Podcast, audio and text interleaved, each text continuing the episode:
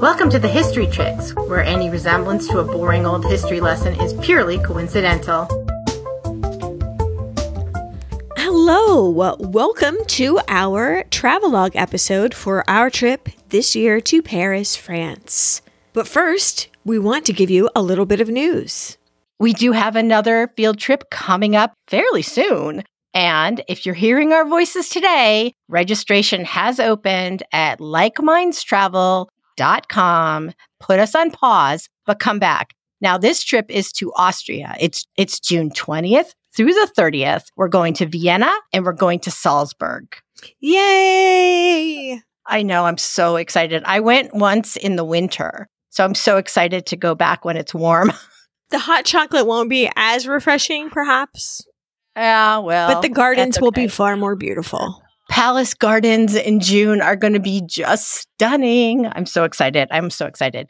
And not just Vienna, later in 2024, we are also going back to Paris for round two, and we're going to take a long weekend in New York City. So while the latter two of those trips won't be ready for your name and address quite yet, it's just something to keep in the back of your mind as you go to Like Minds Travel to look up the details for our trip to Austria.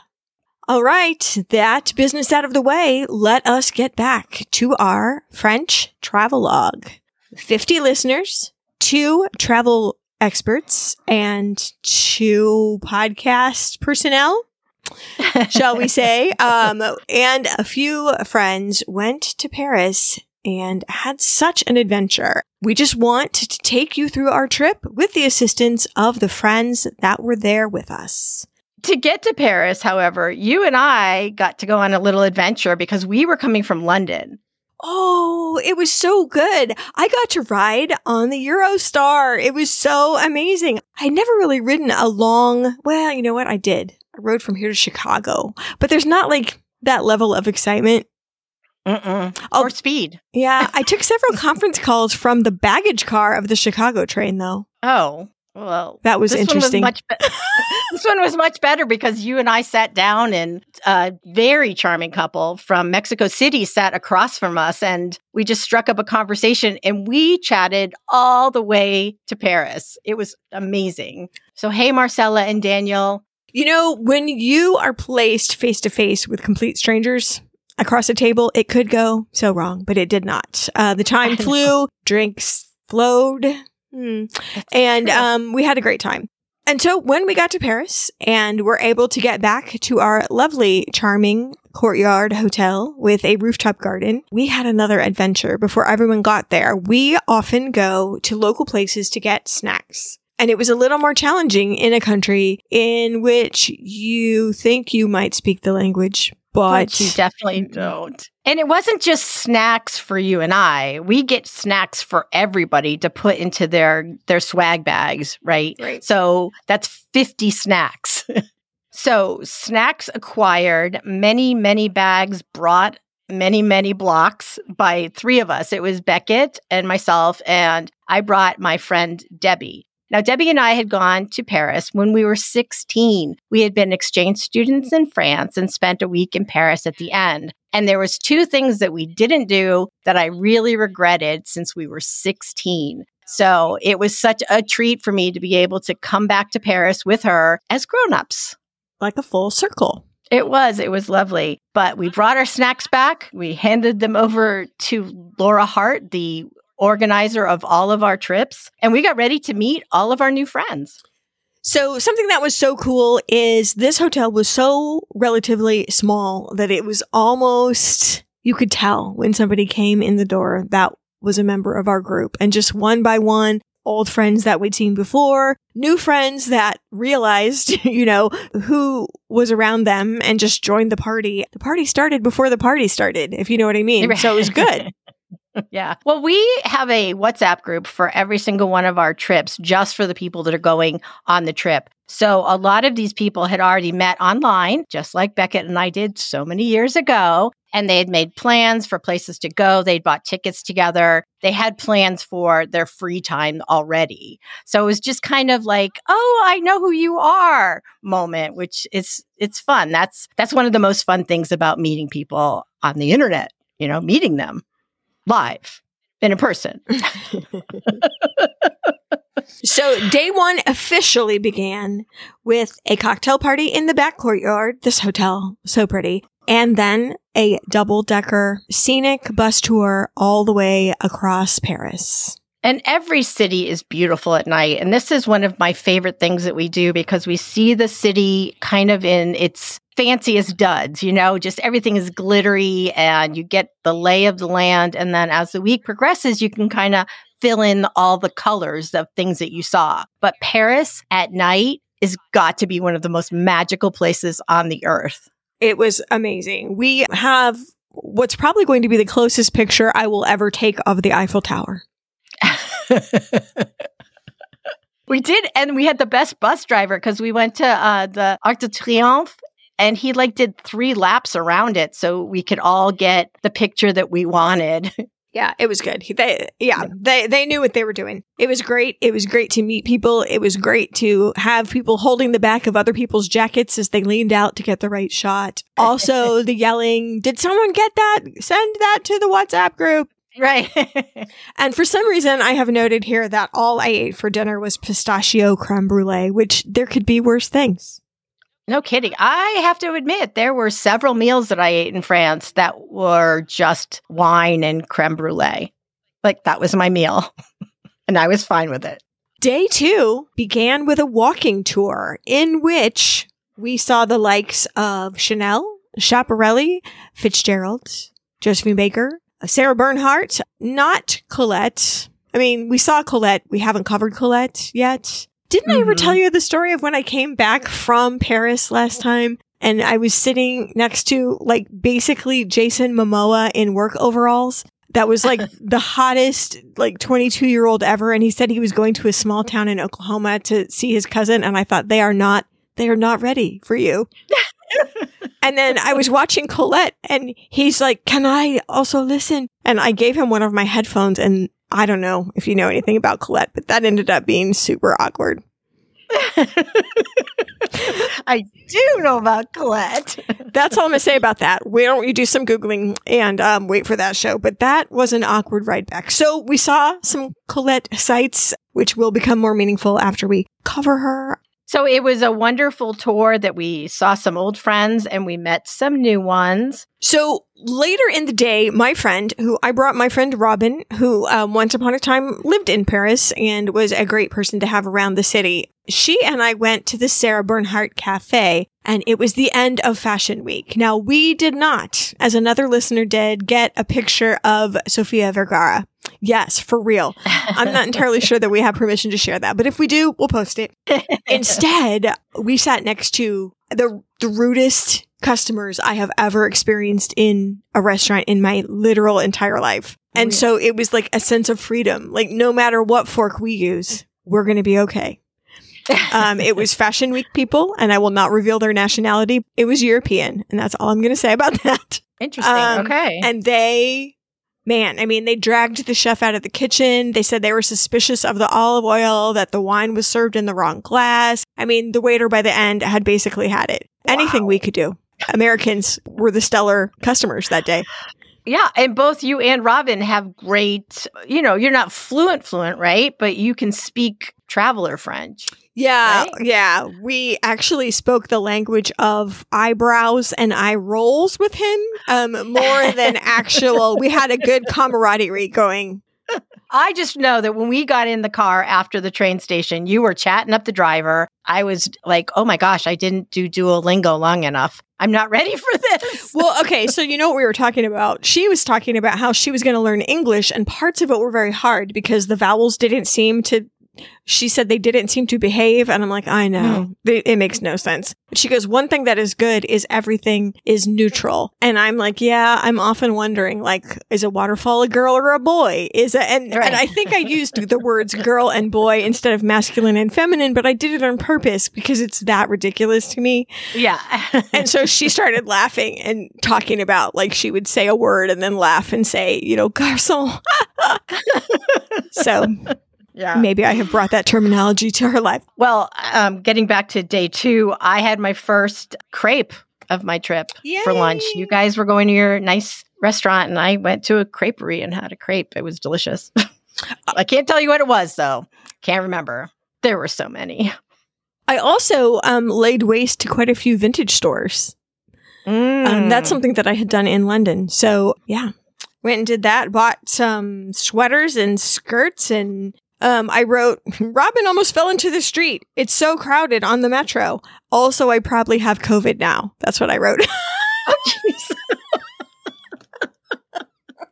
well, due to Fashion Week and then the incoming um, Rugby w- World Cup, the, the Oh, city was a little busier than usual, and so the metro was very full, like Yes. more full than than usual. Like like you exfoliated your nose on the sweater of people ahead of you. it was that crowded. Yeah. After our luncheons, uh, we went to Sainte Chapelle, which is a stunning, stunning church with some of the most beautiful stained glass in the world.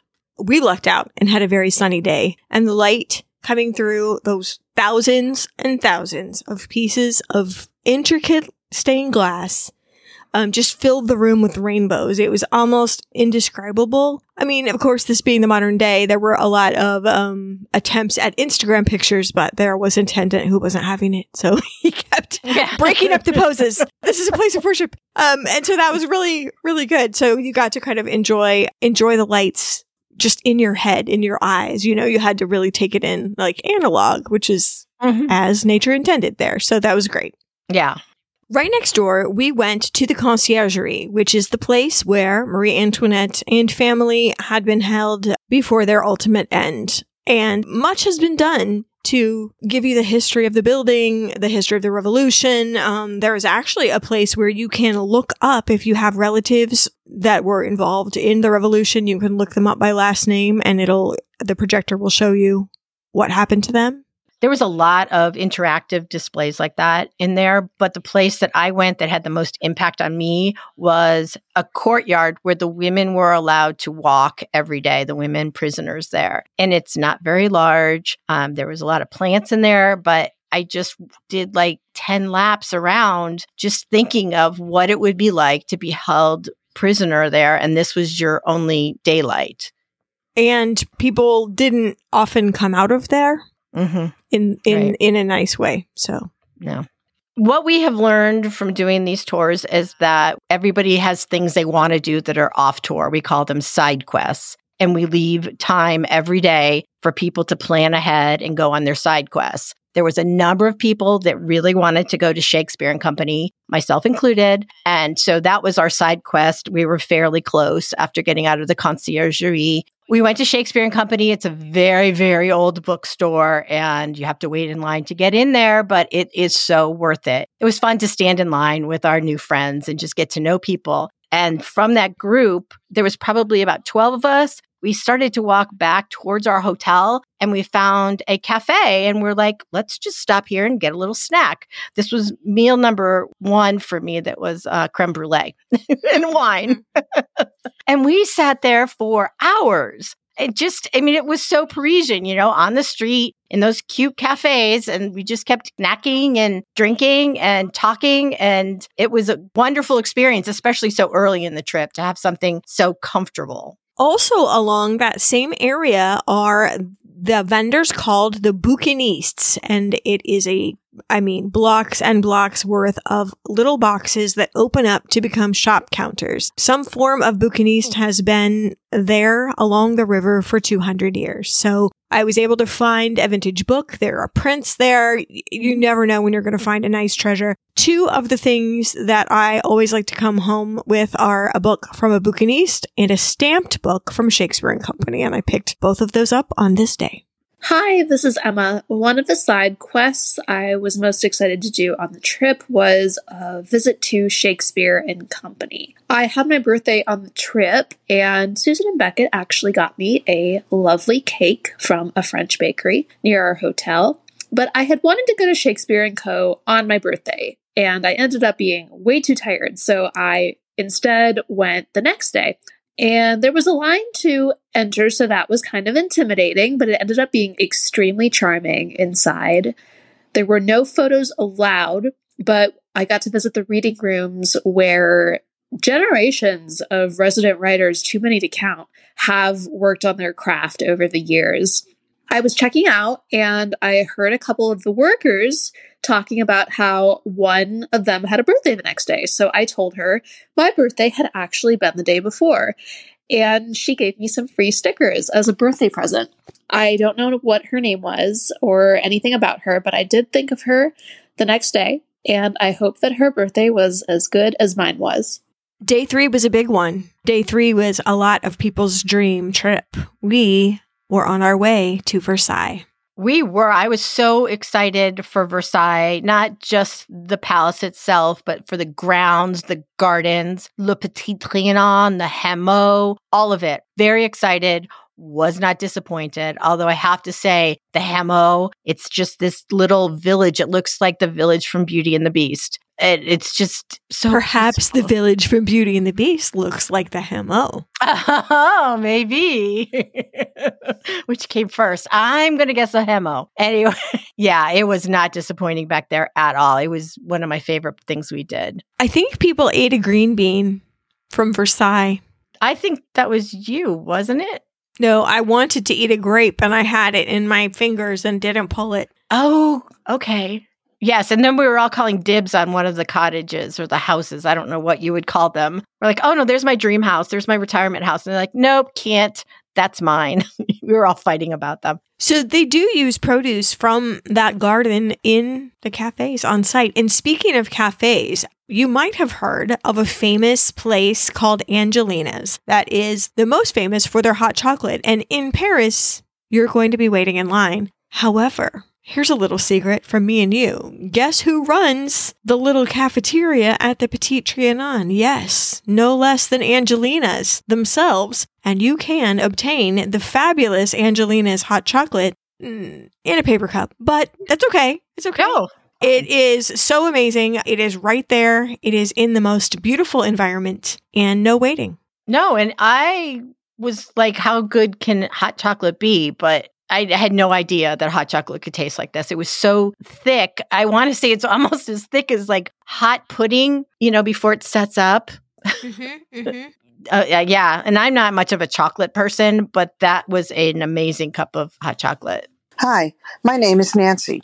Apologies for sounding like a croaky grenouille. This trip enabled me to revisit some places from my past and to engage in some special new experiences. I enjoyed meeting new people and making connections with them that will last well beyond this trip. It's hard to pick just one thing, but among the highlights of the tour was renting a golf cart at Versailles and exploring the grounds with my new friend Sue Lin. We bypassed the interior to avoid the crowds, wandered the gardens, then picked up our chariot. As we followed the route through the immense grounds, we may have taken a wrong turn here or there, but that was part of the adventure. We got to Le Hameau, before the crowds arrived and almost had it to ourselves. And then it got better as other members of the tour joined us. The sights, the experiences, the laughter, it was worth every single centime. I can't sign off without mentioning the fabulous day at Veuve Clicquot or the magic of eating a recreation of Julia Child's first meal in France. And Giverny, Giverny, what a joyful side trip. Many thanks to Laura and Erica for their extraordinary planning and execution, and to Beckett and Susan for bringing us together. Merci beaucoup et à bientôt. I think one place that I would definitely tell people to visit was the Petite Maison. I know I didn't say that right, at Versailles. When I first heard about this in the podcast that I listened to on the History Chicks, I sort of rolled my eyes and was like, oh, yeah, of course she had her own little house somewhere. But once you've actually been there and walked through Versailles, which to me was so huge and intimidating. And then you go down there and you see this little home that she was able to create for herself and her children. I really think it was a special place. I think it was some place she could be herself, away from prying eyes. Um, it also going through it, it really gave you an interesting sense of how life would have been for like more of a normal family at that time. You could see the kitchens, you could see how things were done, the small dining room, not the huge things, the small bedrooms, and the grounds, and just the the intimacy of the place. I think is what really surprised me. I like I said when I first heard about it, I sort of rolled my eyes and didn't realize the importance it would have played in her life to have that place So that's definitely, if you go to Versailles, I mean, definitely see Versailles, but definitely go see that small house that Marie Antoinette made her home. Hi, this is Susan, the other Susan. This was not my first trip to Paris, nor was it my, my first trip to Versailles, but it was the first time I made it down to see Marie Antoinette's Hameau. After pushing my way through the crush of humanity in the palace, it was a relief to find myself out in the gardens, and I was happy to hop on the tram for a bumpy ride down to the Petit Trianon, and then wander over to the grounds of the Hameau. After the grandeur of Versailles, I could understand and appreciate how Marie Antoinette found respite in this quiet, idyllic atmosphere of her make believe village. It was quiet, free of formality, and quaint. You could even imagine her still walking around the grounds playing peasant. Even I was happier walking around the Hameau than the palace, and I'm trying to figure out a way to replicate one of those cottages as a future home for myself. This is a part of Versailles I think everyone should check out at least once. Thank you, Laura, for putting together another amazing trip. Thank you, Beckett and Susan, for creating this amazing community. And thank you to all of the old and new friends I met on this trip. Paris is always a good idea. Hi, my name is Ellen. Paris is the second time I've attended a full History Chicks field trip. I attended the first London field trip back in June 2022, where I became friends with a wonderful group of women. It was so wonderful seeing these folks again and meeting more amazing people. I think the best part of these trips have been the incredible women I've met who become dear friends. On the actual tour, my favorite part was seeing Marie Antoinette's Hamlet at Versailles. The palace itself was insanely crowded that day, so it was a welcome relief to get away from everyone. I love walking around the gardens and the various buildings. It really felt like you were in Belle's Village from Beauty and the Beast. The funniest part happened after we saw the farm animals. We had continued walking down the path to what we thought was the Petit Trianon. Instead, we somehow ended up near the gardener's house.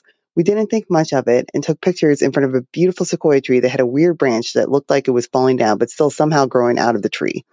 When we looked at the map to get our bearings, we were confused because we couldn't see the house on the map. It turns out that we had ended up in a restricted area. We have no idea how that happened because we never left the path and never saw a sign that was a restricted, restricted area. We had even had people pass us and they never said anything to us. It couldn't have been more obvious that we were tourists. It wasn't until we stumbled upon the Grand Trianon that we saw the sign that it was a restricted area. It was hilarious and no one seemed to care that we just had come from that area. Thank you again, Susan and Beckett, for this amazing podcast. And thanks, Laura, for planning these amazing trips. They really have been trips of a lifetime as you are hearing these calls, you're going to hear people saying their names. But I have never been with a group that had a collection of names like this. There was an Ashley and an Ashton, a Diana and a Diane, a Laura, a Lori, and another Laura, two Nancys. There was a Shari, S H A R I, a Sherrie, S H E R R I E, and a Sharon, and there was Susan, me. There was other Susan. There was a Sue Lynn and a Suzanne and one Beckett. it was just, I, you know, you turn your head, you'd hear Susan and it would be no, Suzanne. it was so confusing at times. So, anyway, so when you hear a lot of names that sound a lot alike, that's why. that evening, we had a most interesting dinner adventure. Laura Hart had made this plan for us, and we all didn't really know too much about it. We went on a bus and we went for a very long time, and the bus parked in a village that had very few people and even fewer lights. And Laura took us on this winding walk to this restaurant called Le Vieux Belleville. And here was this tiny little, it looked like it was out of Ratatouille, you know, this little Parisian restaurant. And it had an Edith Piaf theme. And suddenly somebody came out with an accordion and the songs began. It was a evening of French food, lots of wine, and lots of singing, which was either something you were really into or maybe not. And I don't think anybody was prepared for it. And I'm an extrovert. And I was like, oh my gosh, we're going to be singing. Yes, we are. Not only are we going to be singing, we're going to be dancing. This gentleman came in off the street, which I'm sure was part of the act. And he started taking uh, people from our group and just dancing in these tiny little space that we had and spinning people around. And everybody was singing songs in French because we had the words in front of us, even though we didn't know what we were singing. One thing I thought was cool is we were challenged, and normally I think this would go a little differently because normally there's not such a big party in there. But um, we were challenged table by table to come up with songs from our from our country. Mm-hmm. And one of the major songs that I remember that everyone began to sing to the amusement of the few French tables that were in there, everyone started singing, Take me home, country road, to the place I belong. And then when it came to Mountain Mama, everyone just started laughing. It was good.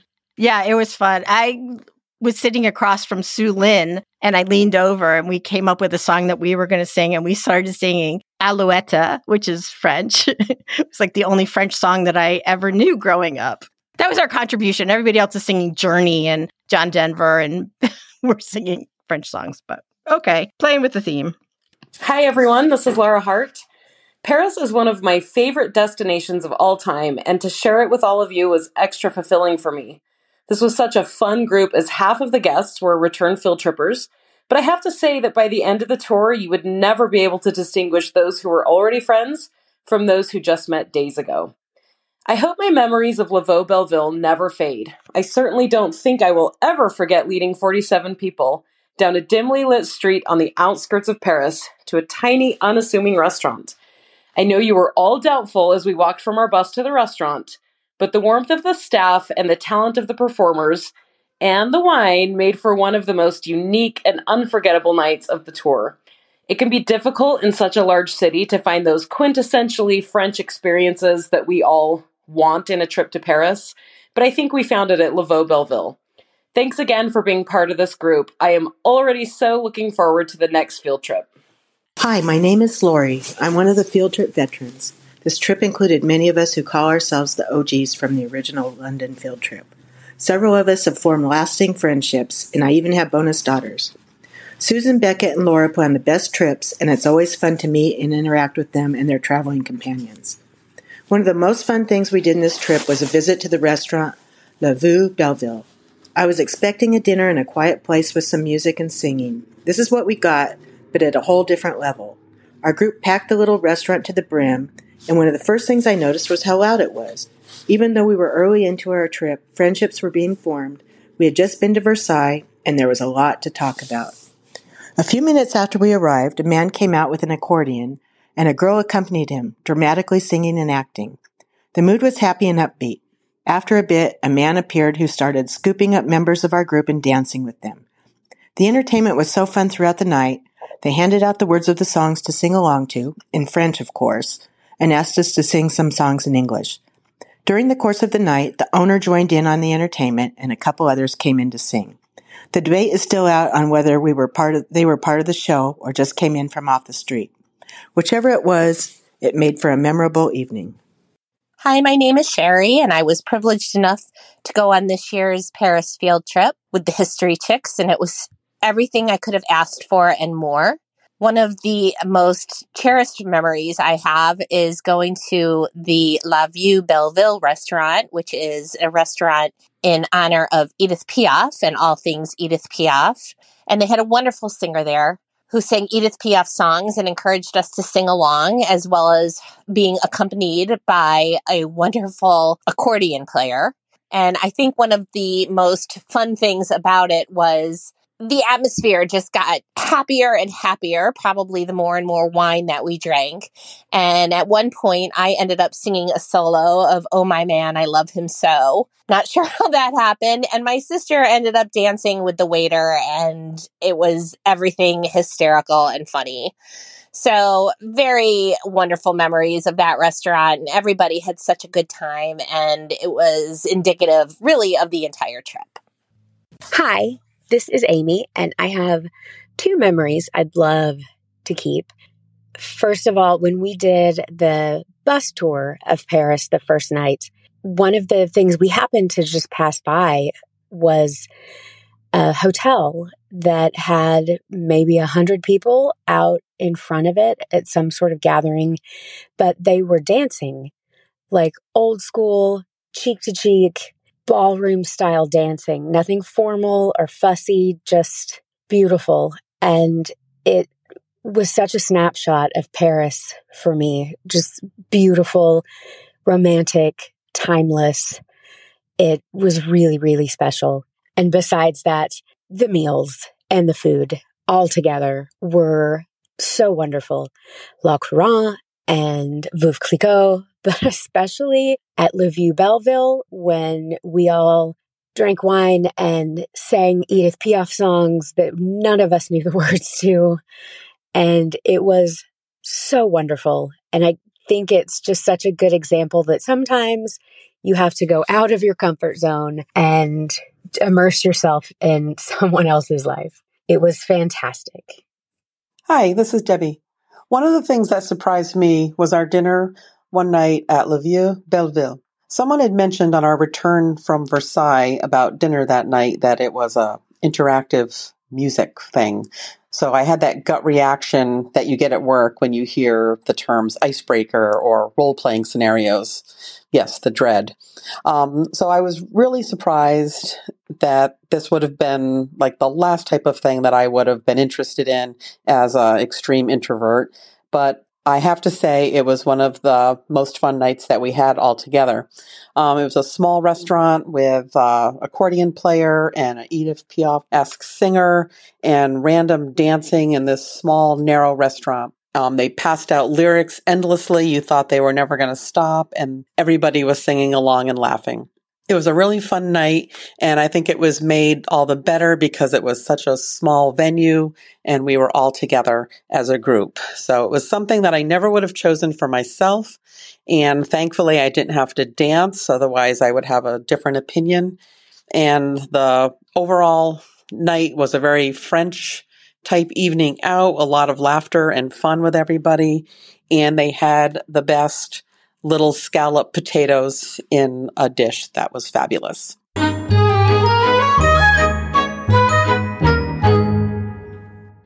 Deserves the best, and there's no better place to shop for Mother's Day than Whole Foods Market. They're your destination for unbeatable savings, from premium gifts to show-stopping flowers and irresistible desserts. Start by saving 33% with Prime on all body care and candles. Then get a 15-stem bunch of tulips for just $9.99 each with Prime. Round out Mom's menu with festive rosé, irresistible berry chantilly cake, and more special treats. Come celebrate Mother's Day at Whole Foods Market.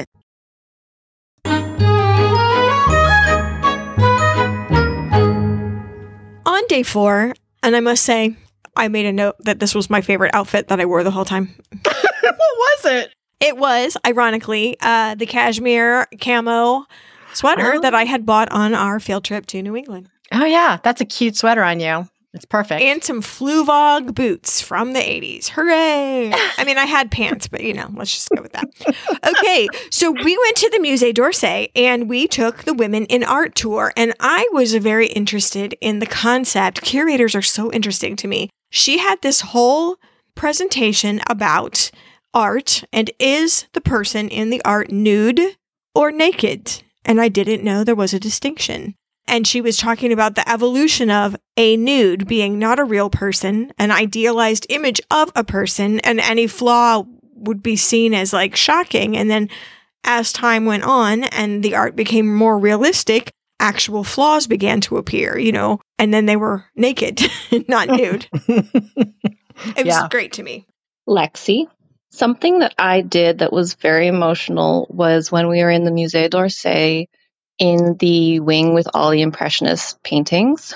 I have always loved Impressionism and standing in the room with all the Monets and Renoirs, it was extremely moving. I felt like I was among old friends and I almost cried uh, looking at all of the Renoirs and Monets and Morisot's and, and all of those. I also got very emotional at all the Degas because they just remind me of my mom. And I was really good about turning my head. I just don't like people to see me cry. I should probably be more open about it, but I was, I kind of stepped back from the group and just had my moment with my mom. And then I dried my face and joined everybody again. Uh, you never know what's going to strike you. There's um there's a Van Gogh exhibit there. Um, and my husband is very fond of Starry Night. And while Starry Night itself was not in the building, um, there was um, what I was calling alternative Starry Night. And I didn't realize that even existed. So there's a little window that had Mhm. opened. And also, they're in the restaurant. Highly recommend, by the way. It makes you feel so like small, but also kind of well taken care of. You can eat in the cafe at the Musée d'Orsay behind the big clock. You're almost like a borrower. Do you remember that book? Mm-hmm. It, it's that big and that much of a scale that you feel like you're about four inches tall eating inside of a big clock. It's pretty amazing. Definitely recommend going back there. The artwork, the ambiance, the history, um, the friendliness and knowledge of the curators and everyone that works there. I had a great um, day. Yeah. Well, it used to be a train station. It wasn't there when Debbie and I were 16. It's been opened since then and you can see kind of how it was a train station, but now it's it's a perfect museum. And then later in the day, we went to a fabulous cheese tasting. And I cannot tell you the name of the restaurant. I wrote down Señor Frogs, which is not right. Grenouille. Which is La Grenouille. Yeah. It's Roger La Grenouille. So it's not Señor Frogs. Oh, people of Spring Break, do you know of whom I speak? Um, it, yes. So it was Roger the Frog. It was the most delightful experience. Also, the most wine I think I've drunk in recent memory. Oh my goodness. Yeah, I try to have a one glass of wine. It's like kind of a rule, it's a loose rule, but especially at things like this when I might have to be talking. And I only had one glass of wine. Unfortunately, they kept filling that one glass up, and it was a big glass. And you know, you think wine tasting, there's just going to be a little sip. Oh, no, no. These gentlemen that put this tasting on not only found these wines and these cheeses from these tiny little family owned businesses all over France. They told us where they were from and they told us little things about them. There was one cheese, they said something like, You can taste the farm. And I was, Oh, oh okay. But you really could. But you could. It was like a, there was like a um, organic taste to it, but just in the back. It was all so delicious. We had little cards and little pens, and we all brought them out and ranked our cheeses and wines and circled what we were going to buy when we got home and talked amongst ourselves and argued about the merits of this and that. And we all had different favorites. My particular favorites were Comte, which I came right home and grated onto some French onion soup that I made. So Comte for the win. Mm, nope, it was second place. Number one, Mimolette, bright orange. I got some when I got home at Whole Foods, so it's hmm. available. And then a listener, one of the Nancys, Nancy Rossoff, explained that sommelier in America are now pairing Mimolette seasonally with drumroll candy corn. I couldn't believe it. I looked it up and it is so true. and it's so interesting because the candy corn is so so sweet and the mimolette is so so salty mm-hmm. and and it's all autumn color. It's just amazing. I wouldn't think it would work, but I'm here to tell you it does. Yeah, that was well. That was my number two. My first one was the was it goat cheese and truffles? It was like layered. I don't know. It's mm-hmm. written in French. I think it's goat cheese. Well, that was my number one. But yeah, the mimolette was number two. And in my tiny little town, I could find none of these cheeses. So I'm going to have to venture into the big city and get to get some of them. Yep. They're so good. You know, I have to tell you, the person at Whole Foods was so tickled. And you know, I love this actually reminds me so much of France. The people there that we talked to, the shopkeepers, took such pride in knowing stories and mm-hmm. and you know telling telling us tales of things and then the person at Whole Foods sure enough I walked in and asked for mimolette and they couldn't believe that I just walked in and asked for it and then also told me a lot of stories about it and um, knew a lot about Comte helped me pick out the right thing it was great This was Whole Foods down by you? Mm-hmm. All right, I guess I got to take a road trip. Yeah. Hi, History Chicks. This is Erica. I'm Laura's sister, and this was my first ever History Chicks trip. I was so happy to tag along. And I think one thing that really jumped out at me is yes, we saw all these amazing historical things together, but the food, I feel like it could also be called the culinary chicks because I think together we explored wines and cheeses, all made from local artisans. We learned about those from the most adorable, knowledgeable Frenchmen. That was a very memorable evening for me. We did our champagne tasting and then the Julia Childs meal. Um, I think we're all still dreaming about that sauce. I don't even need to say any more about that. Um, the beauty of that souffle. I just feel like we went on such a culinary adventure together. And I loved hearing people just like oh the goat cheese and just all of the various things that that jumped out to our palates as well. So and then on a personal note it was very fun for me as Laura's sister to watch something she's worked so hard on come to life firsthand. I remember when she told me about her business idea of bringing together like-minded people with a shared passion I thought it was brilliant then. And then to watch it in action and this community, um, and Susan and Beckett have created the most extraordinary community of amazing people. So I felt very privileged to be on this trip. So love you all. Thank you for the memories and merci beaucoup. The street that Roger Le Grenouille is on is very picturesque. It's um, tucked away, cobblestoned. Another famous restaurant, La Jacobine, famous in Paris for its onion soup, as we joked on the trip. French onion soup, you know, or as they call it in France, onion soup. yeah, that that joke went around a lot. And then um, there's also a lovely little gelato establishment at the end of the block. If you have any room left, I just don't know where you'd put it. But somehow in France, sometimes your dessert stomach comes back from childhood. you get a second wind. Yeah, my dessert stomach didn't come back, but there was two things that my friend Debbie and I didn't do when we were 16 that I really wanted to do. One was to go to the top of the Arc de Triomphe at night, and the other thing that I really really wanted to do was go to the catacombs. So I had purchased tickets for Deb and I to go to the catacombs after our wine and cheese tasting. I think I was two or three wines in and I turned to Debbie and I said, I don't think that it's safe for us to go to the catacombs because you have to walk down these stone steps, a lot of them, to get to the catacombs as part of the tour. And then you have to walk back up again. And I thought my middle aged self was going to be in trouble. After all this wine, I couldn't make it. And so I had to let my catacombs tickets go unused. But Debbie did agree. so at least I had You a know, partner. Here's the thing we are going again in October. Yes, of we are. 2024. So, you know, book that earlier in the day. yeah. And here, this is no spoiler. I didn't get to do the other thing I wanted to do either. So I didn't even plan for that. I thought, oh, it'll happen. No, it didn't just happen. So I'm definitely planning for both of those things in 2024. Dang it. Day five started out strong. Um, we went in our vehicle to Reims Cathedral, and listeners of the recent Veuve Clicquot episode will find this sounds very familiar. The cathedral is so pillars of the earth, my favorite book of all time.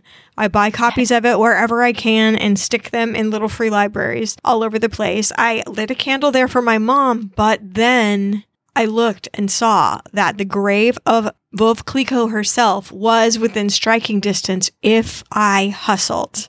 And so, while everyone was looking around the cathedral, I got on the streets. I love that you did that. So tell me about the cemetery. Well, it was exactly far enough away that I would go there and get back just in time. So I did alert Laura that I was leaving, but I took off and I, while I was walking relatively fast down a very picturesque little main street, didn't have much chance to look around because I had a goal in mind. I got the geolocation codes for the actual grave because I knew I might not find it when I got there. So I had that in hand and it was leading me straight there. I literally walked into this amazing cemetery, which I will have more time in next year. Walked in, walked right up to her grave and her tomb and took pictures of it and then got back just in time. I think I was a little bit late. Others thought I had been lost, but Laura knew where I was. So Yeah, I knew you weren't lost, but yeah, I'm so glad you got to do that. We were back on the bus, but these bus rides are so fun. On this particular one, there's a woman named Sue Lynn who had actually bought wine charms for everybody in the group. She was teaching Caitlin how to knit. you know, there's conversations going on, and then Caitlin and Sue Lynn are knitting on the bus. I love it. Hi, this is Diana from New York City.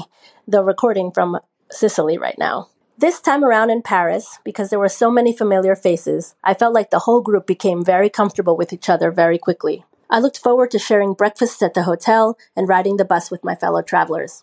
On these bus rides, I would listen to conversations around me and realize that people were inevitably talking about subjects that I loved, and this made me so happy. One conversation that stands out was about the musical Hamilton. It brought me so much joy to hear others breaking down history themed musical theater with the same fervor that I think about it with. These were my people. Additionally, I spent nearly every bus ride laughing to the point of literal tears at some of the running commentary made by Laurie Bloom. I won't forget her wonderful quips and her willingness to be my personal photographer. Once again, I'm grateful for the experiences had with these specific group of people, and for Beckett, Susan, Laura, and Erica for making it all happen.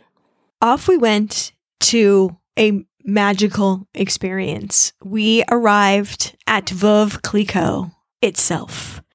We were able to go down into the caves. Now, if you've listened to our Veuve Clicquot episode, we talk about the caves quite a bit. So to be able to go down into them and to see champagne aging down there and just walk around, we had a tour, you know, you weren't allowed to just meander freely, but it was just magical. I don't have another word for it. They did some amazing lighting down there. There was orange, that Veuve Clicquot, yellow, orange everywhere. There was lighting that was, it was, I don't know what else to say. It was as amazing as it could possibly be. And I can't even delete all that. What? I have no words. I don't know what to say. It was, you said magical, and that's the word I wrote down, and that's the only one I can think of. I think because we had covered her so recently that just going down into the caves, it was amazing. It was just tingly, you know? And then our tour guide said, You will look and you will think these are not real, that these are only staged for your pleasure, but they must remain serene. no, she said they are sleeping and must remain serene. That's that is like the Oh, nicest way to say don't touch that I have ever Yeah. heard in my whole life. I know. I will say there was a couple. It wasn't our group. Somebody else had like uh, there was dust on the bottles, and they had made a little graffiti with the dust. I know. I I don't know who did that. It wasn't anybody in our group because I was at the front of our line and it was there when we walked in. I swear. Sure. And then we were treated to an amazing site. Veuve Clicquot, so gracious, such good hosts, had put up Veuve Clicquot welcomes the History Chicks field trip to Paris on a sign right as we came in to the tasting area, and that was amazing. Ugh, tasting is not. We had a five course luncheon with champagne throughout. There was three different kinds of champagnes, five different courses, and I saved the menu. We we had uh, a lobster roll and okay. To say this, it sounds like Thanksgiving. It was turkey and seasonal vegetables and potato with gravy on it, but it was French and it wasn't nothing like was on anybody's Thanksgiving table here in the United States this year. I didn't think that I liked champagne, but I learned something very important Veuve Clicquot. I just don't like cheap champagne. Ah. oh, yes. I couldn't believe that champagne was as good as it was and that I'd been depriving myself of this for my entire life. I have to say, when I came home, I talked about my bottle of Veuve Clicquot that I had bought back in what August. It had sat in my cheese drawer until Thanksgiving this year when we popped the top on it and everybody drank it and they all had the same opinion that wow, I just didn't like cheap champagne. So um, Susan's Veuve Clicquot did not remain serene. No. Hi, this is Janet, and this was my second field trip with the History Chicks. I love this way of traveling with like minded people as curated by the incomparable Laura Hart. The pace is perfect for me, and the special tours and the people are amazing. I had been to Paris several times, but I chose to return with Beckett and Susan because, sure enough, I learned and visited so many new things. On the guided history walk of Paris, I heard about a woman named Simone Weil who I'd never heard about before. And our tour guide at the Musée d'Orsay talked about the difference between the nude and the naked, or the nu et le déshabillé. I was able to practice that distinction at the Louvre.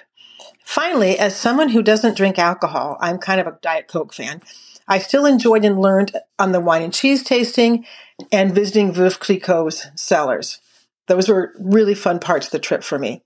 So please don't let previous visits to a location or perhaps some restrictions stop you. This is an amazing way to travel. So join us next time. But our day was not over. When we got back to Paris after Veuve Clicquot, we got all dressed up and we went out to the Moulin Rouge, world famous Moulin Rouge, home of the can can. We went in, we had more champagne and watched the show. It, I was so appreciative of the skill of the dancers. It was just a fun night, something very different. I mean, it's a tourist place. It, it was full of tourists, but that's okay because you know what? We were tourists and we just got into it and enjoyed the show. My plus one, Robin and I both had to do a little bit of work. So instead of going to the Moulin Rouge, we did our work and then we went out. There comes a time in every trip where you sort of reach for a little bit of normality for your daily life at home. Uh-huh. And I think it is so hilarious that Jules restaurant, for the purposes of all the Irish people that were coming to the World Cup, oh. had changed their name to Jules for the time. But anyway, we went to Jules, a f- French restaurant with a temporary Irish name, and ate nachos. so we had a multicultural experience of nachos and then we got in our gym jam jammies and our big poofy socks and we got our books that we had bought at the Bouquinistes or at Shakespeare and Company and we got in our beds, our two little twin beds like two little girls at boarding school and individually and in complete silence read our books. It was great. That is such a Beckett and Robin night. I'm so glad you got to have that. Once again, on day six, we got in our bus and took off out of town, this time to the charming town of Rouen. Most famous, possibly, for being the place where Joan of Arc met her untimely end. Um, secondarily famous for being the location of the very first restaurant in France at which Julia Child was inspired by the cuisine and changed her profession. At La Couronne, we were taken to a private dining room and served the same meal that Julia Child ate when she went there all those years ago. It started with oysters, and I am from the East Coast and have eaten oysters my whole life, and I've never had oysters that tasted like this. Our oysters are kind this is going to sound gross especially to you Beckett who doesn't care for foods like this, but our oysters are kind of meaty compared to these. These just really slipped right down leaving just this taste of the ocean on their way, which sounds not good until you try them. Fortunately, there were people at my table who were like, "Oh, I don't care for oysters." And I was like, "Oh, well, I'll help you out." Well, I also, I don't know if I have spoken of my distaste for creatures with exoskeletons. I mean, they're fine, just not in my mouth, you know? And so when I was faced with these oysters, I thought, well, you know, A, for Julia Child, you know, raise the glass. I'm going to do this. And then, uh, you know, I'm treating it like some kind of roller coaster. And then, um, B, Chris Graham would be proud of me. So I went ahead and just began. I will say they could do with a makeover ap- appearance wise. I mean, definitely shut your eyes. And I um I liked them. I like I mean I liked them just fine and they were good. I, they weren't as um shocking as I thought. They did actually taste like the ocean. So I did eat the four small ones. The two big ones defeated me and I let them be. It, there was just too much. it was too much for me, but I was very proud of myself for getting out of my comfort zone in that way. So there you go. Yes. That's I'm very proud of you too. I was we weren't sitting at the same table, so I wasn't sure if you had taken part in the oysters. I would have helped you with those big ones. Just saying. Do you They chew them this- or what? I don't No. No. Okay, I would have died of choking. Then they were big. No, no, no, they were not. I didn't see any oysters at our table that were bigger than ones that we have here in the United States. I don't know what size they are. They were too big I'm for me. I'm just telling you, not to Yeah, be dead. Here in the United States, we serve our oysters with like cocktail sauce and lemon. Here, there was this shallot mignonette. See that part I know. Oh, impressive! I never had that, and it was just as good as cocktail sauce in a different way. So I loved it. I loved it. There was nothing about this meal that I didn't love. The sole meuniere, which was the entree, it was fish in this brown butter sauce. And we were all having our best manners, but I could tell everybody in my table was like, I would lick this plate if I could. That's what the bread's like, for. I know. We, well, we didn't have that much bread left at that point, but I had saved a piece of mine. So I was able to be part of the clean, cl- the clean plate club. I am still raving about, and, and it was like a, a souffle with a memory of apple. So I'm sure it was Calvados, which is like apple brandy. Um, it just had the memory of apples in a light cloud. It was wonderful dessert. Oh, uh, that souffle was the size of my face. Now, honestly, I don't think that Julia Child had that souffle. I think she had cheese at that point, but I'm so glad they substituted the, sh- the uh, souffle because it was huge and fantastic. Hi, everyone. My name is Ashton and this was my first official History Chicks trip to go on, and I had one of the best times I've ever had on a trip in my entire life. As far as one of the things that I did that was really, really emotional to me that I did not expect was after eating at La Couronne and having that very interesting meal, we were able to look out of this window and see the cross that marked the point where Joan of Arc was martyred and burnt at the stake. I hadn't expected that to hit me so hard. But after lunch, we went down and we got to see the plaque that marked the exact spot and the cross and the base that marked the exact spot that she was burned. And bearing witness to that and being in Rouen where all it happened and hearing about everything really hit home to me how impactful it was. And I really I really felt so strongly what it could have been like to have been standing on those cobblestones 600 years ago and watching maybe even from the La Couronne Inn that was around during her time. So anyway, thank you so much. I had such a wonderful trip and that really was the moment to me that uh, impacted me. This is Elise. I think that uh, one of the excursions that we took with the History Chicks Paris field trip that is a memory that I hope will never fade is our excursion to Rouen. That town was so charming and it looked like we had stepped into a little Disney village a la Beauty and the Beast. And we went to La Couronne, which was the restaurant that Julia Child had had her first meal and changed the course of her life and that restaurant looked like a little gingerbread house. And it was just such a charming little place. And the food was so good. And we just had such a wonderful time in that town. And I just want to make sure that I keep a mental picture of that town that we walked around. Bonjour, everyone. This is Karen, and Paris was my first History Chicks field trip and my first time across the pond by myself. So I was very thankful that when I got there, everyone in the group was so welcome and friendly. There were so many great experiences that it's hard to narrow down to just one. But if I had to, I think my favorite day was Rouen. I especially loved our lunch at La Couronne. To be in a restaurant that was established in 1345 was really special. So much history in one place. And then we had the exact meal that inspired Julia Child to learn the art of French cooking. Wow. No, I didn't eat the oysters, but that brown butter sauce with the fish, I could have licked my plate. It was so delicious. And the souffle was heaven.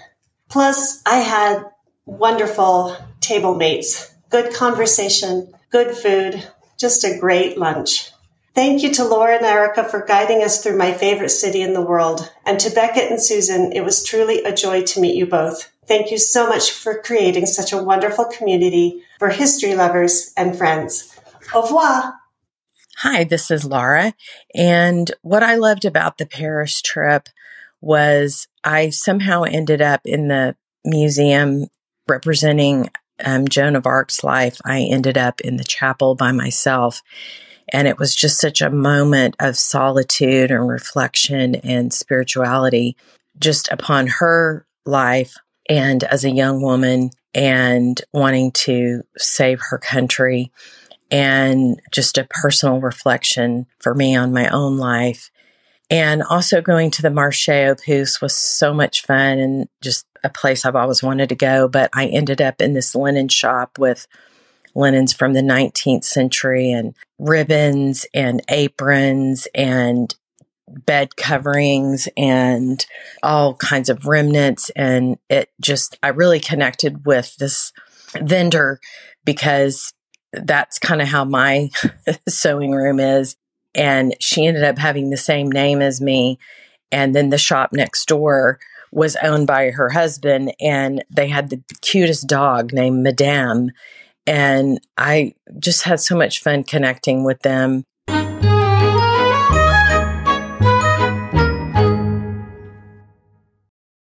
This episode is brought to you by Reese's Peanut Butter Cups. In breaking news, leading scientists worldwide are conducting experiments to determine if Reese's Peanut Butter Cups are the perfect combination of peanut butter and chocolate. However, it appears the study was inconclusive, as the scientists couldn't help but eat all the Reese's.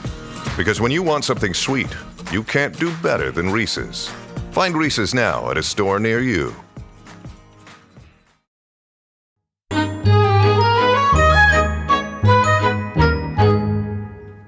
It just seems like every single day was action packed, action packed adventure day. And Saturday was one of those days where it was sort of a, a free day that everyone could go off and explore those little corners of Paris that had especially intrigued them. There's a group of about 16 of us who really wanted to go to Giverny, which is where Monet did all of his paintings, all those water lilies. There's gardens there. His house is there. There's a beautiful little village. We had timed entry to get into the Monet experience. So we had stopped at a bistro to get a little snack.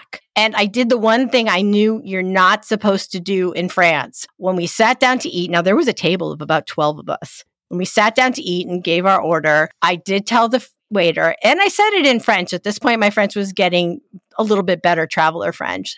I told him we were in a hurry and could we get the check when we got our food, which I know is really not done in France. And he just kind of looked at me and he went, D'accord, which means okay.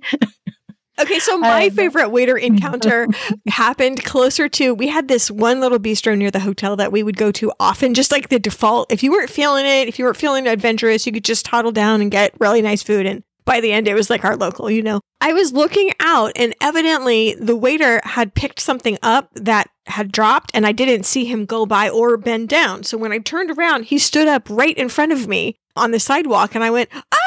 And I screamed a little. And he starts laughing and he goes, Oh, but believe me, I am not a ghost. You do not have to fear me. and so from then on, he would point and he goes, Here I am again, the ghost waiter it was so hilarious. So the rest of the is week, funny. Robin and I referred to him as Ghost Waiter. Well, I have to say, we had our timed entry and we made it. And while there were a lot of people there that day, it was laid out these gardens that you could actually get a picture that looked like there was nobody else there, even though there was a hundred people right next to you. And it looked just as beautiful as a Monet painting, and the house was stunning, the gardens, everything. It was so, so worth the day trip going out there. We were all so excited. We'd go into the gift shop, and I literally said, just take my money. I did so much Christmas shopping while I was there. Speaking of shopping, some other of us went to assorted flea markets. The big one, of course, Saint Juan, I think. O U E N. I don't know how to say that. Ouen? it's just a vowel sound, I think.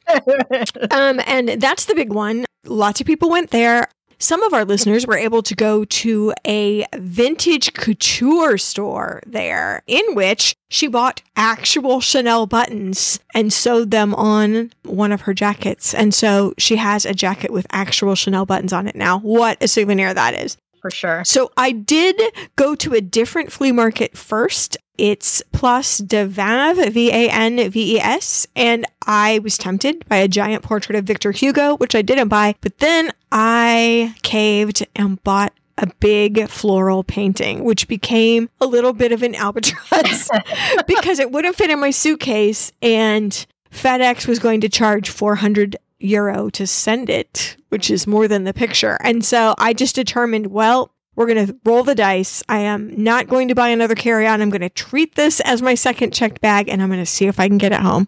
Yeah, it was a big saga and it finally did make it home. and it looks great on your wall. You sent me a picture once you had it hung up. It looks amazing on that wall.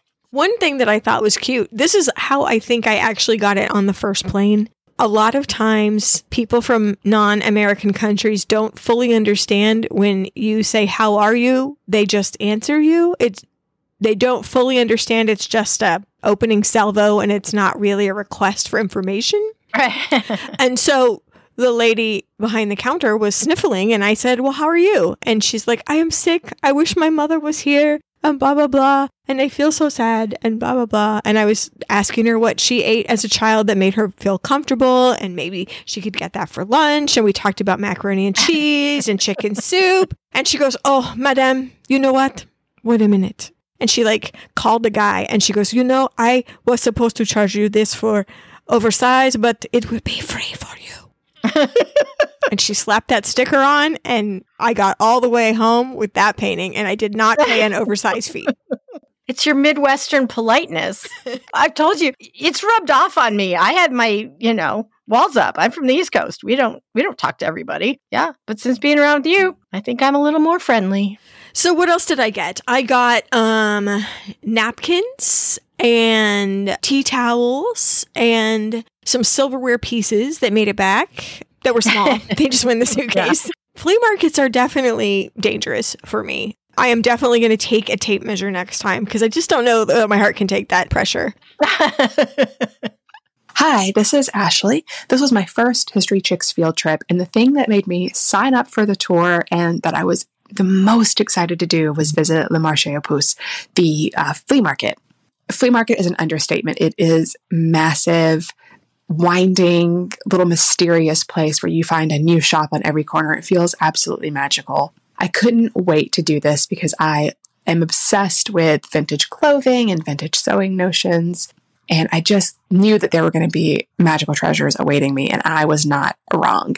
I found the most beautiful vintage ribbon trim, vintage clothes, adorable, you know, uh, jewelry, so many gifts for my family. It was truly magical. I think I love vintage clothing so much because I feel like it really tells me the history of people it's in our everyday belongings. If you look around your house, like the things that around you that you surround yourself with, that is that is what your life is and so to be able to just enter a market of those little individual personal histories was so astounding.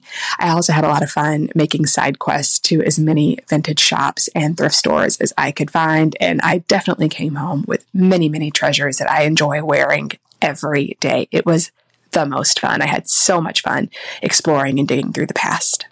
Hi, I'm Brandy.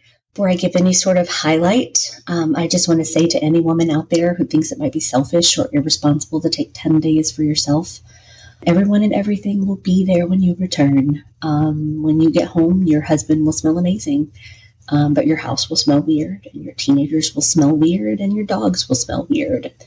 Honestly, you were probably nose blind to it all and needed the reminder. All I'm saying is go. Just go. Um, I want to echo what I'm sure everyone else will say. Laura Hart did an amazing job creating this itinerary. It was fantastic. I love the D'Orsay, the wine and cheese tasting, and the gardens at Versailles. But my favorite part of the itinerary Laura created was the visit to Veuve Clicquot. Um, the tour and lunch at Veuve Clicquot will be, for me, a memory I hope never fades. My favorite off the tour, sort of in my own time side quest, though, was Giverny. Monet's gardens, his home, his water lilies, the town, the river, the company. Everything about that day was lovely. If you're ever able to visit Giverny, I hope that you love it, even just half as much as I did. Um, Susan and Beckett, thank you for creating this community of people with a passion for women's history. And Laura, thank you for taking all these like minded people on a trip of a lifetime. This is Lizette Hardy. My side quest was to go visit Monet's gardens at Giverny. They were just as magical as I had hoped, and I spent a lovely most of the day wandering among beautiful flowers and sharing good times with friends. That's the side quest that I would recommend. Day eight, the last full day in Paris. We went to a place that I absolutely love. Is it morbid? Yes. Is it also a place I could spend all day? Also, yes. We oh. went to Père Lachaise Cemetery, and in Père Lachaise, if you if you haven't been there, gosh, it is. How do I describe it? It's above ground tombs, family tombs, family plots, lots of statuary, some very clever, some very touching monuments even just just reading the the headstones you can just imagine there's so many stories in this one place Thank you, Google Maps, because they were able to get you to exactly the tomb that you were looking for. Jim Morrison, there you go. 16 steps this way, you know, whatever it was. Oscar Wilde, go this way. I'm so glad for Google Maps. also uh, sophie blanchard is there mm, right that's a very throwback to a m- way back earlier subject yeah after we left Père Lachaise, I was a glutton for punishment and wanted to go back down to Montmartre. And there's another famous cemetery there, tucked really interestingly under an overpass. And it is definitely worth seeing. Interestingly, right there, the World Cup was happening, you know, the, mm-hmm. and the Irish were everywhere because a very canny actual Irish pub had put up TV screens outside of its establishment and the green clad fans that had traveled all the way across the channel were filling the intersections in Montmartre. So Robin and I, I mean, it was so awesome. The guards at the cemetery, though, were looking down the hill in great worry as they all heard, oi, oi, oi, you know, and all this. And I'm like, they're not a riot. They're just fans. And then we climbed a mountain, climbed, climbed, climbed, climbed, climbed, climbed, climbed a mountain. we climbed Montmartre and we were headed to a museum which houses the painting and the studio of Suzanne Valadon, a model turned artist, friends with everyone you could think of that she would be friends with uh, in the art world. Up there, also the haunt of Toulouse Lautrec, the home of Van Gogh and his brother Theo. We got all the way to the top of the mountain though, and the museum was closed for a wedding. There was a winery in the back that makes a perfect backdrop for such an event, so I couldn't begrudge them that certainly. No kidding. We stopped at a bar and had about 20 pounds of cheese. brought to us. Uh, the man felt sorry for us. It was a weird time, and that's the thing. You hit there at like three thirty or four, and there's just nothing to eat or nothing open. Now he brought copious drinks, and then our sad faces moved him to go make us a cheese board, and uh, we were the only ones that had a cheese board. So we must have had some Midwestern charm again. No, it had to be. It had to be. I mean, you think I'm exaggerating with that cheese, and you know, twenty pounds is a bit of an exaggeration, but it was at least two and a half pounds of cheese. Oh no, you sent me a picture. Wow. I believe you. Yeah. Yo, yeah. Like, so yeah, there is a beautiful view. And there was this kind of weird we didn't stop, but there was this kind of weird little just looked like a regular old neighborhood bar. Hmm. Not even a pub, not even a, like, it, it, didn't have any outward charm to us, but yet it was crowded as heck. And we wondered what the deal was until we rounded the corner and saw their terrace. And you got a straight shot view down the hill, no buildings in the way, all the way down to the Eiffel Tower. It was amazing. Wow. I couldn't believe wow. it. Definitely going back, although you'd have to fight everyone because everyone's in on that secret you turn the corner and all of a sudden like there's everyone. Hi everyone. It was it was pretty cool. Like how did you get up here? Because we are about dead. Did you get a ride or yeah. Well after père lachaise debbie and i went to les puces which is a flea market. It's the biggest oldest hugest most intimidating flea market in paris and we just kind of got lost in there. And I was looking for something specific for my son for Christmas. And I thought, oh, for sure they'll have it here. I'm sure they had it somewhere. I could not find what I was looking for. I'm not going to tell you what it is because when we sat down at a restaurant to eat lunch, I thought, well, shoot, why don't I just buy it off of eBay? oh, no. so I sat there in Les Puces and bought his Christmas present. while having my croque monsieur. Uh-huh. do they serve croque monsieur with blackberry jelly there, like they do here? Uh no, there was no blackberry jelly. I got a Fanta though, because Fanta soda is different in Europe than it is here. It actually tastes like orange. Nice. yeah. The wine tastes like wine too. I can't drink wine at every meal. Hey, this is Angie. On the final day of our field trip to Paris, I set out from Père Lachaise Cemetery to try to find the Bastille Market. A friend who had once lived in Paris said it was the coolest thing to do on a Sunday morning and that I must go. So I set off down the hill, found the market, found the fresh eggs, found the fresh herbes de Provence, found the fresh oysters, but the thing I wanted most was a crepe. So I located the crepe maker. There she was, standing at her tent, making crepes on the fly. I finally figured out how to get in line was not easy because it was a mass instead of a line. Uh, but I found my spot. I was next in line, and the crepe maker was making crepes for the person in front of me. And they did something wrong, and I still sometimes never could figure out. Knew I had done things wrong, never could figure it out. Figure it out. So uh, it was happening to these people. They knew they were doing something wrong, and they couldn't figure it out. But they got finally got their crepe, paid for it, walked away. It was my turn, and I walked up. The crepe maker rolled her eyes. I pointed at myself, and she said, "No, no, no." Shook her head. Asked me what I wanted. So here's my thing. I ordered in French. I got what I asked for. She didn't roll her eyes at me. She told me how much it was in French. I answered her in French.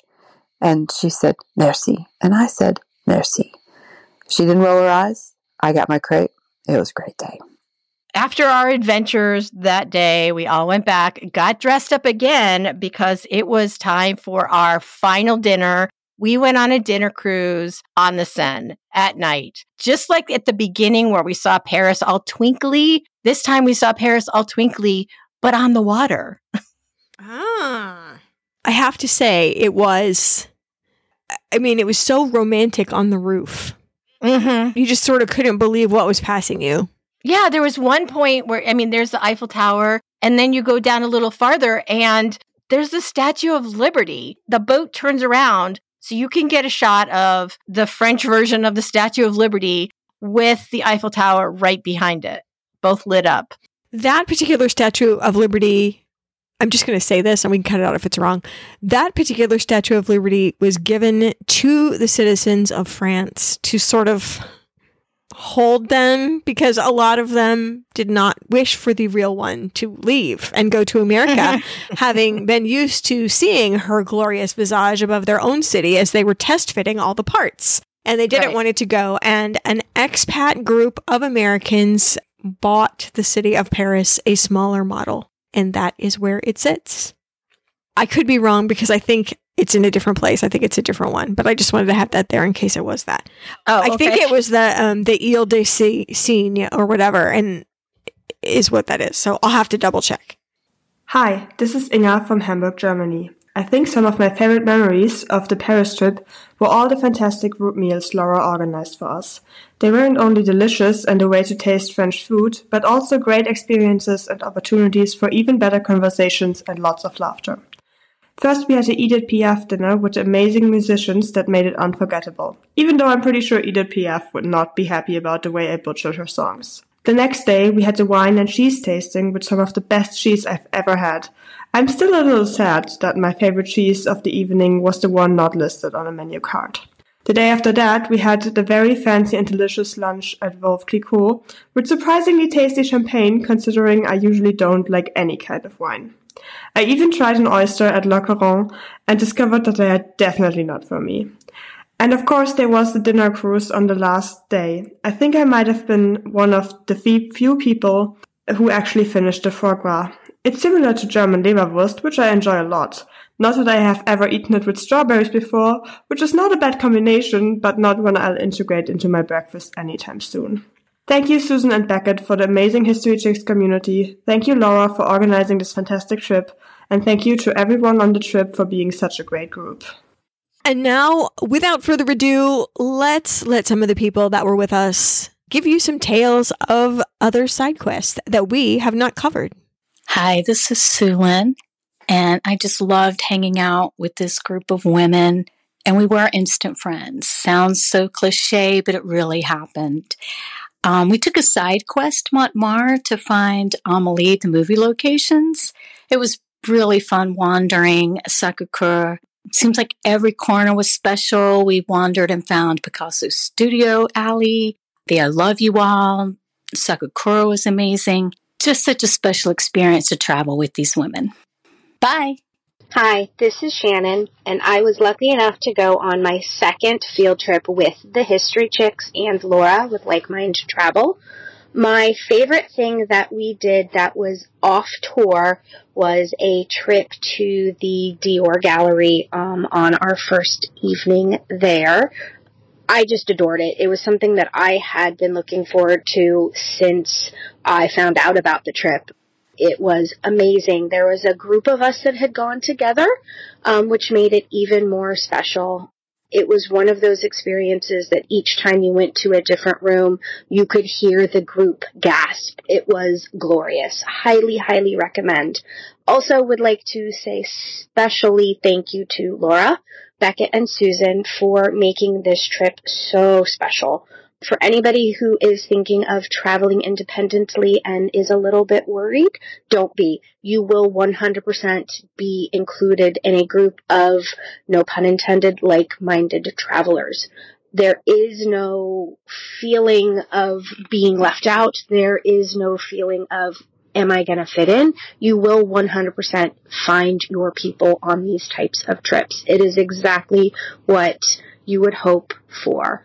Again, a special thank you to Susan Beckett and Laura for making my time in Paris so special, and I hope to travel with you all again. Hi, this is June. In Paris, I was very excited to find out that just like London, there was a postal museum. France's postal service goes back about 600 years, initially using the Roman roads for their couriers. There were amazing artifacts and a wonderful English audio tour.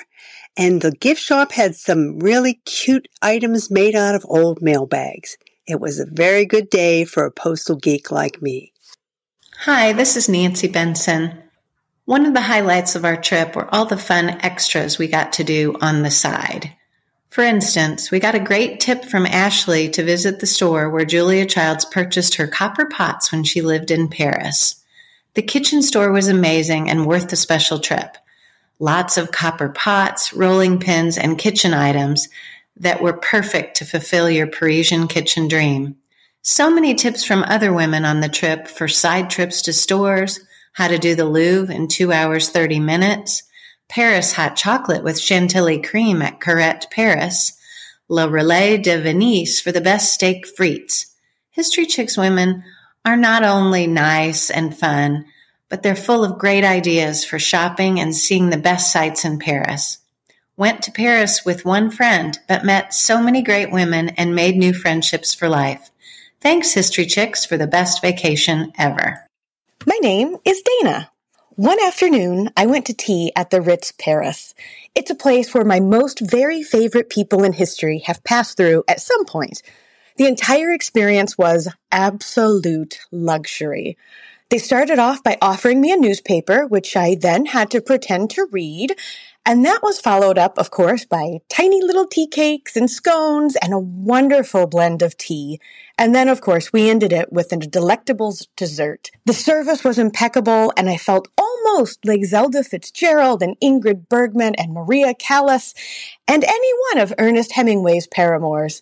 Sitting in this perfect Parisian oasis, sipping my tea, was so extremely rejuvenating and special. It was exactly how I pictured it when I made the reservation.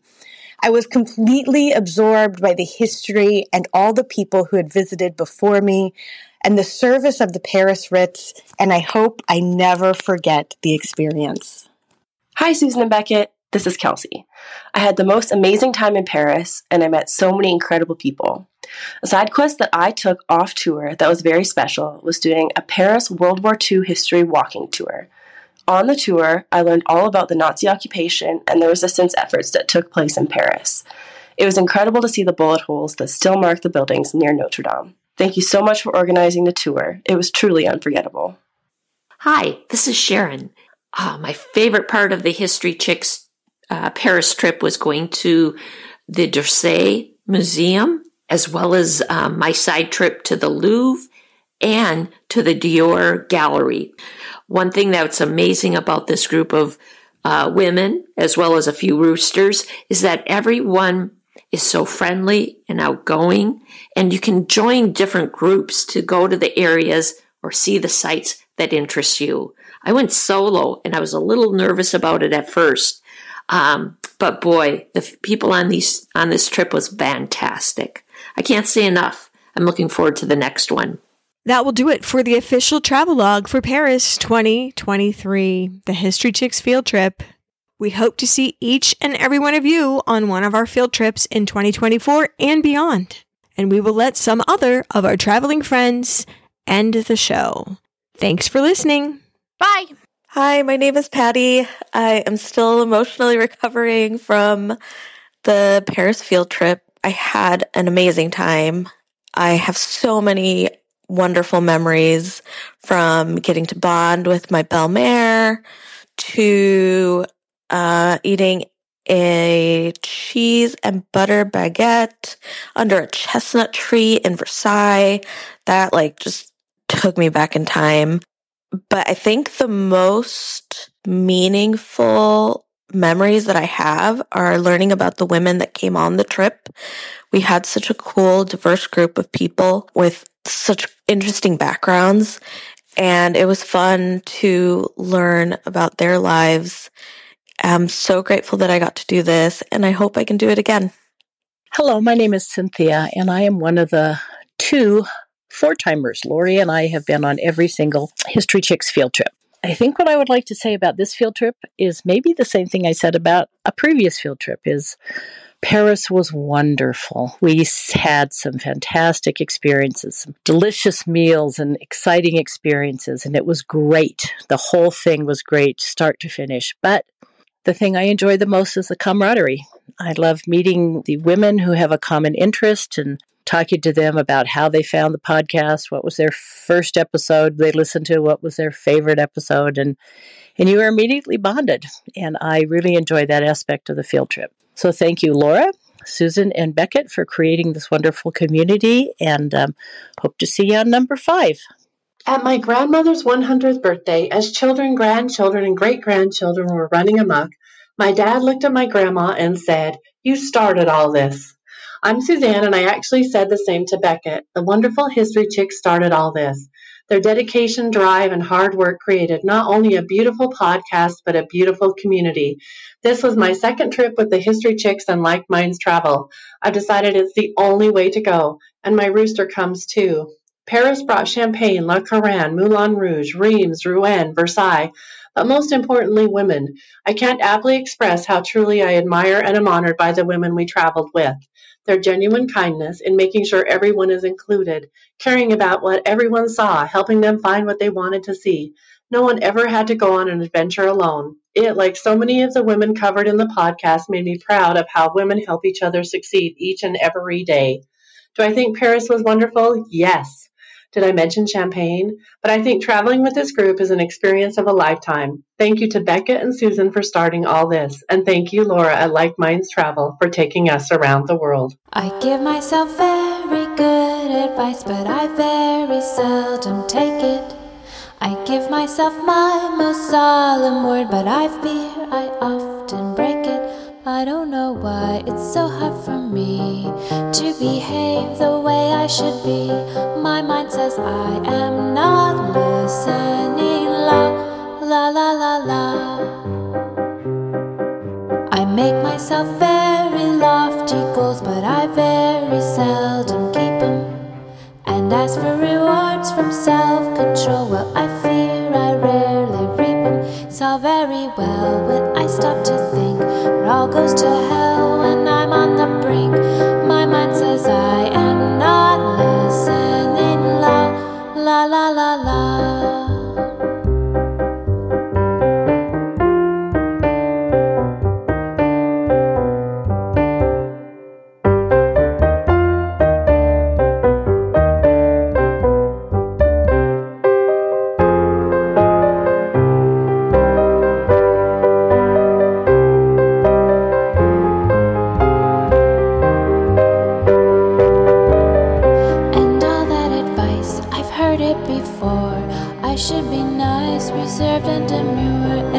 I should hear a knock on the door, I should check twice just to be sure. And if there's a rabbit hole in the floor, I should